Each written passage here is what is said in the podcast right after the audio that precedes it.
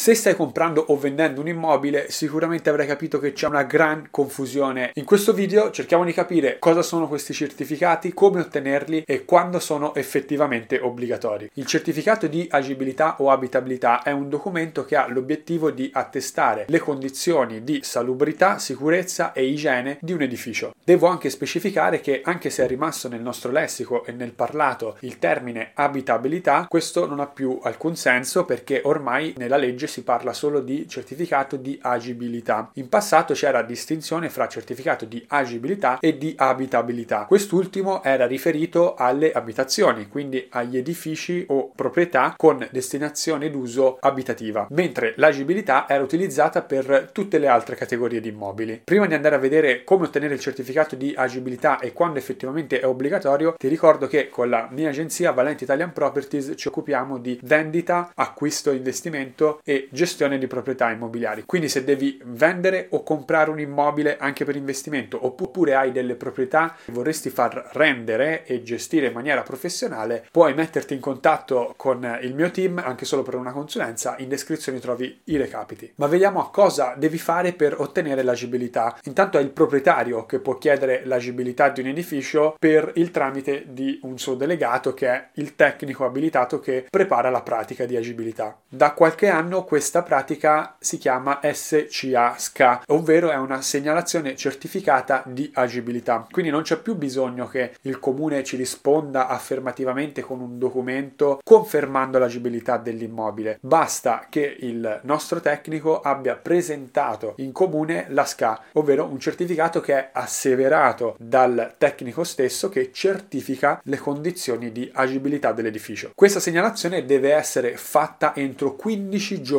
dalla chiusura dei lavori. Se venisse presentata oltre questo limite, quindi in ritardo, ci sarebbero delle sanzioni amministrative. Oltre a certificare i requisiti dell'agibilità, il tecnico deve allegare tutta una serie di documenti. Le certificazioni degli impianti, l'APE, il collaudo statico e tantissimi altri documenti che devono obbligatoriamente essere allegati all'agibilità a seconda anche dei lavori che sono stati eseguiti. Abbiamo quindi capito che l'agibilità viaggia insieme all'esecuzione di qualche lavoro, ma cerchiamo di capire meglio quando effettivamente è obbligatorio avere l'agibilità e quando è obbligatorio per il rogito di un immobile. Cominciamo con il dire che gli edifici molto antichi di solito non hanno bisogno del certificato di agibilità. Questo perché la prima volta che si sente parlare di certificato di agibilità è nel 1934, quando viene emesso un regio decreto che per la prima volta stabilisce che il podestà deve dare l'agibilità dell'edificio, deve dare un documento, deve dare un'autorizzazione per poter vivere all'interno dell'edificio. Quindi gli immobili che sono stati costruiti antecedentemente al 1934 in teoria non hanno bisogno del certificato di agibilità. In teoria perché se fossero stati ristrutturati in epoca successiva e avessero subito delle trasformazioni, delle ristrutturazioni per le quali è richiesto il certificato di agibilità, allora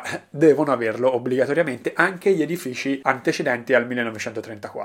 Queste ristrutturazioni sono interventi che modificano, per esempio, l'efficienza energetica o la struttura dell'immobile stesso e che quindi richiedono l'emissione del certificato di agibilità. Le altre date importanti per cercare di capire quando è obbligatorio o meno il certificato di agibilità sono il 1967, quando sono stati introdotti i requisiti igienico-sanitari che sono tuttora vigenti, il 2001 e il 2003. Nello specifico queste ultime due date sono le più importanti perché nel 2001 è stata emessa una legge che cancellava tutte le leggi precedenti e stabiliva che dal 2003 tutti i nuovi edifici, quindi le nuove costruzioni e ogni qualvolta si andava a fare una ristrutturazione che modificava i requisiti energetici, strutturali dell'edificio, si doveva avere il certificato di agibilità. Quindi, se un immobile è stato costruito dopo il 2003, deve avere obbligatoriamente il certificato di agibilità. Prima non è obbligatorio avere il certificato di agibilità per il trasferimento della proprietà, quindi per fare il rogito. Qua mi potreste dire sì, però il certificato di agibilità era già obbligatorio dal 1934 e avete ragione, ma con la legge del 2001 tutto questo viene cancellato. Quindi prima del 2003 il certificato di agibilità ci potrebbe anche essere perché magari i proprietari in passato hanno rispettato tutte le leggi e hanno richiesto il certificato di agibilità. Ma se non c'è, l'acquirente non può richiederlo obbligatoriamente, cioè non può esigere dal venditore il certificato di agibilità se è un edificio prima del 2003, lo ricordo. Diversa è la storia per un edificio che è stato costruito prima del 2003, ma che ha subito delle importanti ristrutturazioni dopo il 2003. In questo caso il certificato di agibilità diventa comunque obbligatorio perché sono state eseguite delle ristrutturazioni che modificano lo stato di igienico-sanitario, strutturale o energetico dell'edificio. Quindi quando comprate o vendete un immobile, l'importante è vedere quando è stato costruito l'edificio. Se è stato costruito prima del 2003 2003 il certificato potrebbe non esserci, a meno che non siano state fatte ristrutturazioni abbastanza recenti. Se è stato costruito dopo il 2003 deve assolutamente esserci perché è un documento fondamentale. A questo punto sono curioso di sapere le tue esperienze, ricordati di mettere mi piace a questo video, condividerlo con le persone a cui pensi possa essere utile e iscriverti al canale. Noi ci vediamo alla prossima. Ciao!